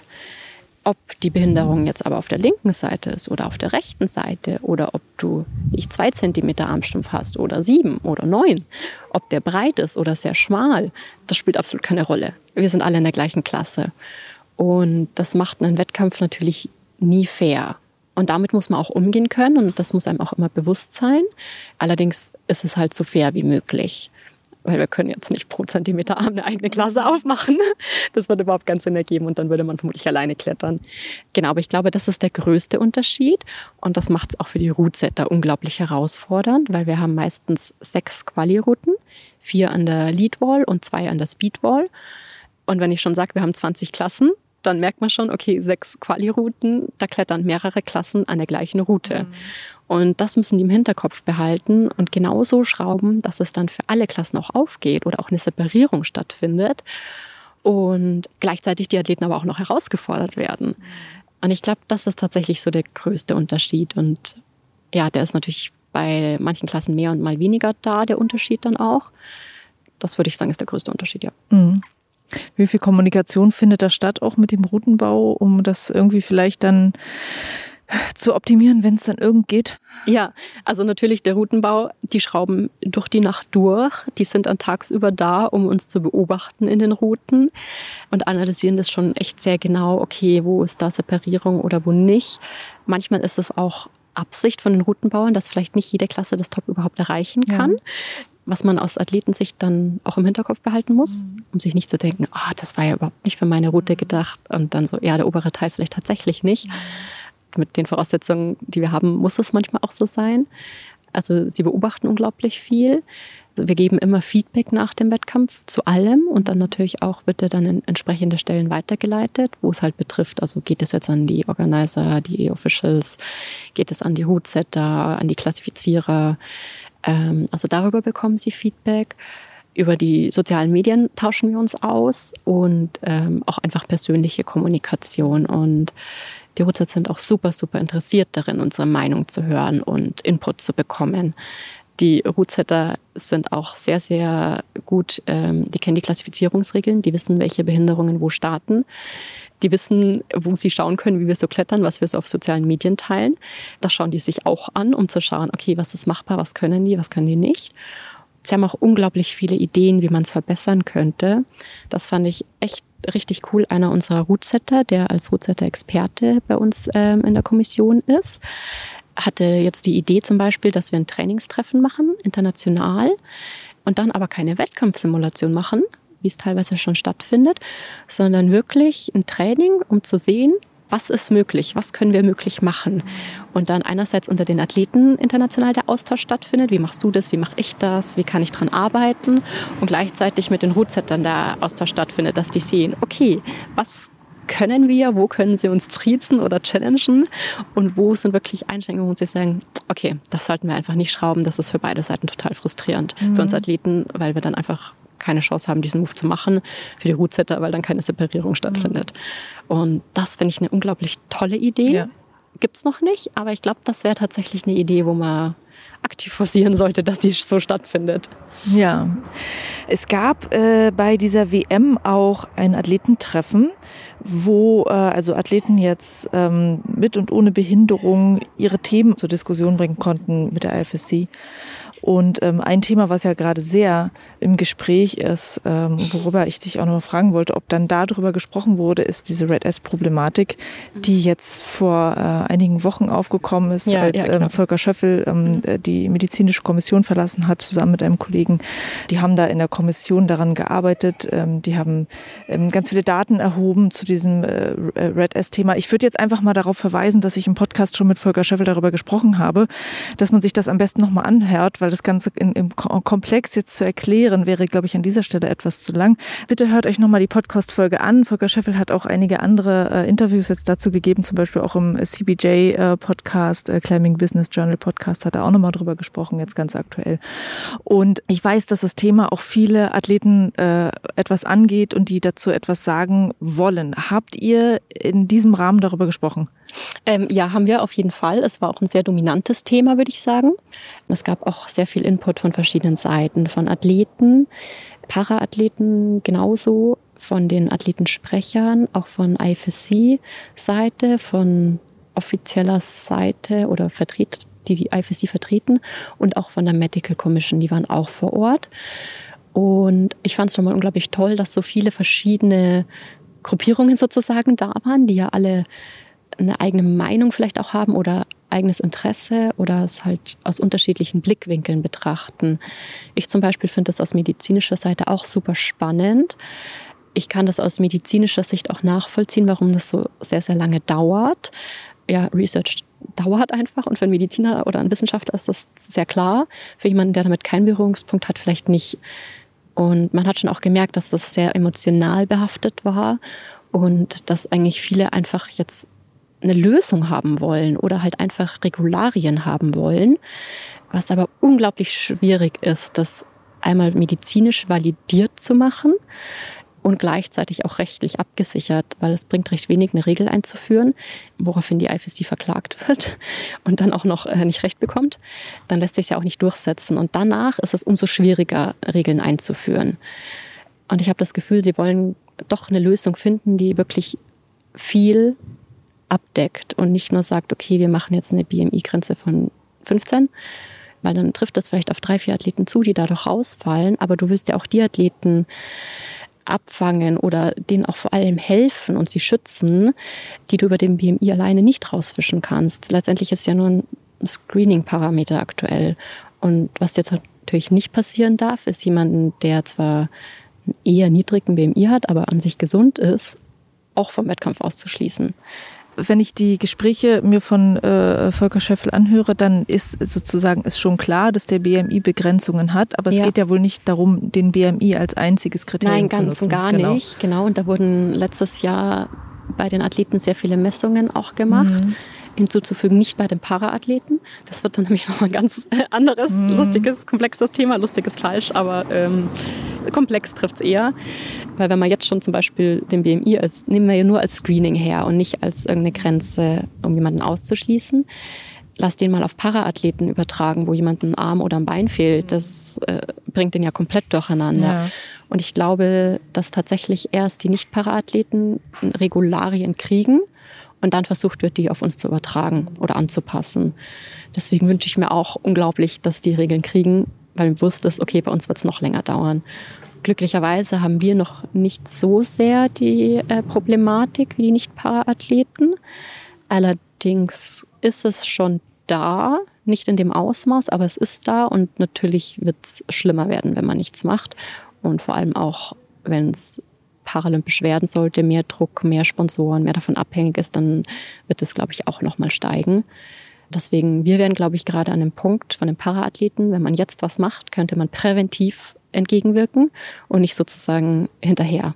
Unglaublich schwierig mit ganz vielen Meinungen, auch wie gesagt Emotionen und ich kann die absolut nachvollziehen, weil es mir genauso geht. Also es tut echt weh, Athleten zu sehen, die dann auf so einer Bühne sind und diesen Sport repräsentieren die sich von alleine nie Hilfe suchen werden, sobald sie in dieser Krankheit drin sind. Und du willst ihnen ja vorrangig erstmal helfen. Und das kannst du nicht, solange du keine Handhabe dafür hast. Und eigentlich würde ich mir wünschen, dass überhaupt nicht die IFSC in der Verantwortung wäre, jetzt als oberste Organisation eine Regel zu finden, weil das bedeutet ja gleichzeitig, dass eigentlich auf so vielen Leveln davor schon versagt wurde. Also auf individuell, dem Umfeld, vielleicht auch Trainern, der nationalen Föderation. Ähm, weil es ist ja nicht so, dass es keine Regularien gibt. Sie sind nur leider nicht ausreichend, auch wenn man sich anders wünschen würde. Mhm. Du findest, es müsste schon früher ansetzen, dass es Regularien gibt oder dass es ähm, Screenings gibt? Ähm. Ja, oder eigentlich auch, dass es klar sein sollte, dass ethisch, moralisch es überhaupt gar nicht so weit kommt, dass so ein Athlet da reingetrieben wird. Mhm. Ich habe das Gefühl, gerade ist es mehr so ein Lifestyle in unserem Sport, was es absolut nicht ist, weil es eine Krankheit ist, wo die Konsequenzen halt mit Verzögerung kommen. Ähm, das heißt, man kann das recht lang oder der Körper kann das recht lange kompensieren. Und der Athlet merkt das vielleicht nicht oder rationalisiert das weg in dem Moment. Und die richtig schlimmen Konsequenzen kommen danach. Ja, wie gesagt, ich würde mir wünschen, dass eigentlich schon auf nationaler Föderationsebene der Schutzaspekt Vorrang hat und da schon gearbeitet wird, bevor es dann eine Ebene weiter muss. Aber leider muss man ehrlich sagen, wir sind einfach so weit, dass das nicht passiert. Aus, ich weiß nicht, sportlichem Ehrgeiz, Medaillen, Resultaten, und dass deswegen jetzt die IFSC in der Verantwortung ist und tatsächlich eigentlich fast die einzigen sind, die aktuell irgendwie was über Regularien machen könnten. Okay, also es ist natürlich spannend, dass du sagst, weil es klingt natürlich sehr nach IFSC handelt gerade einfach gar nicht.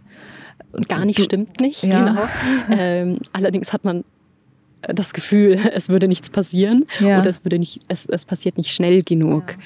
Ich verstehe auch, warum es lange dauern kann, weil ich jetzt auch in einem Job arbeite, wo der rechtliche Aspekt sehr viel beeinflusst und man dann manchmal einfach die Hände gebunden hat, bis man einen Weg findet, das umzusetzen.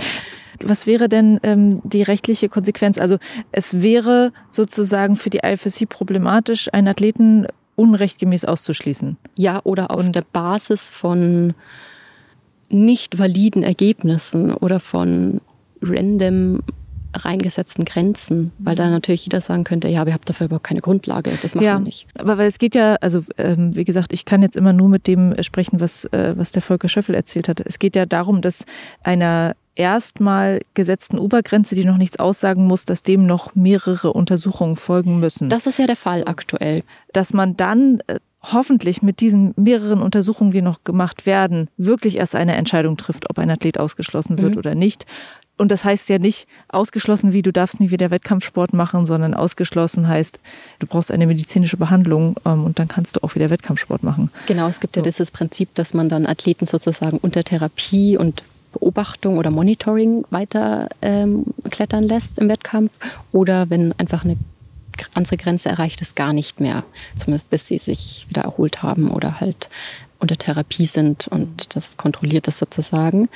Und aktuell ist es ja so, wenn Athleten beim Screening auffällig sind, wird an die nationale Föderation die Aufforderung geschickt, Untersuchungen zu machen, Blutuntersuchungen, psychologische Testungen etc. Da sollte man ja meinen, das wäre eine solide Basis, dass dann was passiert oder dass der Athlet mal angeschaut wird und in Therapie gesteckt mhm. wird. Oder gesteckt ist falsch, aber ja, dass einfach ein Therapiekonzept etabliert wird und das passiert aber nicht. Mhm. Oder ich brauche eine Unterschrift von einem Arzt. Ich finde irgendeinen, der mir das unterschreibt, ohne dem Athleten dann auch zu helfen, sondern halt ja. einfach nur die Unterschrift draufsetzt. Und das ist so unglaublich frustrierend oder enttäuschend, weil eigentlich wäre das ein Weg, der eigentlich ausreichen sollte. Aber dann passiert da nichts. Und dann kommt das zwar zur IFSC zurück und dann hättest du aber das Problem, okay, da muss ja jetzt dort jemand sich komplett all diese Ergebnisse anschauen, auswerten, eine Diagnose vielleicht auch stellen. Aber diese Person musst du ja auch erstmal haben. Das ist ja doch ein sehr spezielles Thema, wo man auch die Qualifikation dazu erstmal haben muss, das zu machen. Und ich glaube, das macht es so unglaublich schwierig. Das heißt, du müsstest die ganzen Untersuchungsergebnisse an einen Official der IFSC schicken dürfen können, der das dann auswertet und der dann schlussendlich sagt, ja, darf weiter teilnehmen oder nicht. Ja, wobei die Medical Commission darf ja gar nicht entscheiden, wir schließen jemanden aus oder nicht. Sie darf nur die Empfehlung dazu aussprechen. Ja. Letztendlich gibt es ja ein ausführendes Organ der IFSC sozusagen, die das dann machen müssten. Und da fehlen aber die Regeln eben noch. Es ist manchmal auch schwierig, wirklich alle Seiten zu sehen oder da manchmal fehlt auch die Transparenz. Also ich glaube, das ist was, was wir als Athleten uns mehr wünschen, dass transparent kommuniziert wird und nicht jemand aus der Medical Commission oder ein Athlet postet zum Beispiel was und darauf wird reagiert. Mhm. Eigentlich würden wir uns wünschen, dass es genau andersrum ist. Wir kriegen diese Informationen und dann ist manches vielleicht nicht toll oder nicht so, wie wir es uns wünschen, aber man kann es zumindest irgendwie verstehen oder nachvollziehen oder man weiß, woran scheitert es genau gerade, weil das ist aktuell echt schwierig nachzuvollziehen. Und ich glaube, das führt auch so unglaublich zu Frustration und Ärger und diesem Unverständnis. Ich persönlich bin ein Mensch, der versucht immer alles von allen Seiten zu sehen oder mir zu denken, ah, aber es gibt vielleicht nicht nur eine Sichtweise, vielleicht gibt es ja noch mehr, die ich einfach nicht weiß. Ja, bei es genau so einem Thema, wenn man seine Mitathleten sieht, die darunter leiden und ihnen einfach nicht helfen kann oder sich denkt so, ich muss gegen die antreten und ich schaffe es, mich gesund zu ernähren, was ja dann auch schwierig ist, sich nicht auch in diese Richtung treiben zu lassen, ähm, wenn man unter so einem Druck steht. Oder sich auch zu denken, das ist nicht, wofür unser Sport stehen sollte. Das wollen wir nicht als Außenwirkung haben. Wir wollen auch nicht andere in diese Richtung treiben. Dass dann nichts passiert oder zu wenig oder zu langsam, ist hart. Ja. Ich versuche an der Stelle auch irgendwie immer es zu verstehen. Also ich kann zum Beispiel verstehen, was du auch gerade gesagt hast, dass du, wenn du merkst, okay, andere sind gerade besser als ich. An welchen Schrauben muss ich jetzt drehen? Und wenn du denkst, Mensch, ne, ein, zwei Kilo kriege ich ja wohl hin, so, ne? Kann ich ja nochmal abnehmen. Und das verselbstständigt sich dann auf irgendeine Art und Weise. Also ich kann mir sozusagen in manchen Stellen vorstellen, wie sowas entstehen kann und in manchen Stellen kann ich es mir gar nicht vorstellen. Ich finde das so schwer ja, geht mir genauso, nach, nachzuvollziehen, warum das so groß ist und warum das so viel passiert. Also trauriges, schwieriges Thema einfach und auch mit diesem Hintergrundwissen, dass diese medizinische Forschung jetzt da ist, die einfach sagt, was passiert langfristig mit deinem Körper, wenn du in so eine Unterernährung reinkommst. Und das schädigt dich einfach für dein Leben. Und ähm, erstmal wichtig, äh, dass es mehr publik ist und mehr darüber geredet ja, wird. Ja, also darüber zu reden, finde ich auch, hilft unglaublich und dass auch immer mehr Athleten oder nicht nur Athleten, sondern von allen Seiten darüber sprechen, darauf aufmerksam machen und unglaublich wertvoll Athleten, die tatsächlich das durchgemacht haben und das teilen und sich dabei ja auch unglaublich verletzlich zeigen oder angreifbar oder also es ist nicht leicht, äh, sich dann so öffentlich hinzustellen und das zu berichten und das trotzdem machen, finde ich echt super stark und super wichtig. Vielleicht hilft das ja schon dem einen oder anderen. Mhm. Ähm, aber es ist einfach so ein großes Problem, dass einzelnes Aussprechen nicht mehr reicht. Mhm. Äh, wenn man sich jetzt so die ähm, ja, Unterhaltung zum Thema Red S auch in Social Media ansieht, es gibt ja auch oft die Frage, ist es nicht einfach auch eine Entscheidung der Athletinnen und Athleten selber? Wie sie jetzt ihr Essverhalten gestalten äh, und, und wie sie leben möchten. Und ist das irgendwas, was äh, eine Föderation irgendwie von oben entscheiden kann, ob sie jetzt Sport machen dürfen unter diesen Umständen oder nicht? Also kann man das eigentlich sagen, das liegt ja bei den Athleten die Verantwortung? Meiner Meinung nach absolut nein. Also zum einen haben im Parasport nicht unbedingt, aber sonst ja unglaublich auch viele Jugendliche, wo ich behaupten würde, dass die überhaupt gar keinen Überblick oder Weitblick haben, um das überhaupt fundiert abschätzen zu können oder tatsächlich eine Entscheidung zu treffen. Auch bei Erwachsenen würde ich das schon teilweise in Frage stellen, einfach weil du vielleicht überhaupt keinen Zugriff auf Informationen hast oder nicht genug oder die vielleicht auch nicht interpretieren kannst.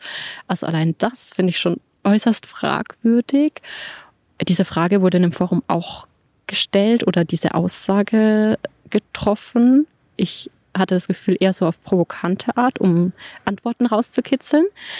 Dann kam auch der Einwand von äh, der Athletenrepräsentantin. Wir repräsentieren diesen Sport als Athleten, sobald wir auf einer offiziellen Bühne stehen, haben da ja auch eine gewisse Vorbildfunktion oder dann so ein Bild in die Welt zu schicken als Vorbild oder was zum Nacheifern oder so müsste es sein, um Erfolg zu haben, finde ich einfach falsch. Und dann kam auch noch ähm, von der Medical Commission, von der psychologischen Seite der Einwand. Sobald du mal in dieser Erkrankung drin bist, kannst du nicht mehr von Wahl sprechen. Da gibt es Studien, es ist medizinisch validiert. Da besteht auch überhaupt keine Krankheitseinsicht, also dass man ja krank ist und dementsprechend wird man sich ja nie bis kaum Hilfe suchen. Und dann von der Wahl zu sprechen, kann man eigentlich einfach nicht machen, ist, finde ich, nicht vertretbar. Und ein sehr empathischer Beitrag zu dem Thema war auch, ja, aber wir haben ja auch Verantwortung miteinander und kümmern uns ja auch gegenseitig um einen. Und das ist ja auch diese Kletter-Community ein unglaublich enger Verband. Und dann kann man doch nicht daneben stehen, wenn man sieht, wie jemand darunter dann leidet oder leiden wird. Man will dem ja auch einfach helfen. Und ich fand das so viele verschiedene Aspekte zu dieser einen Frage und alle mit der klaren Antwort, nein, das ist keine Wahl. Es ist keine Eigenverantwortung des Athleten, weil einfach so viel auch Druck dann von außen besteht, ähm, wo man vielleicht einfach auch nicht mehr dagegenhalten kann oder wie gesagt einfach so das klingt, reinrutscht oder das sich einfach verselbstständigt. Und sobald du mal in dieser Spirale drin bist, einfach auch nicht mehr rauskommst. Mhm. Was ich äh, in der ähm, Sicht von außen auch problematisch finde, ist dieses Spekulieren darüber, wer hat das jetzt und wer nicht. Ja, ich finde auch, dass es auch ein bisschen den Kern wegnimmt von, was ist eigentlich unsere Absicht dahinter, dass wir so eine Regel implementieren wollen. Wir wollen die ja treffen, um die betroffenen Athleten zu unterstützen, daraus rauszuholen und denen eine Möglichkeit zur Therapie zu bieten.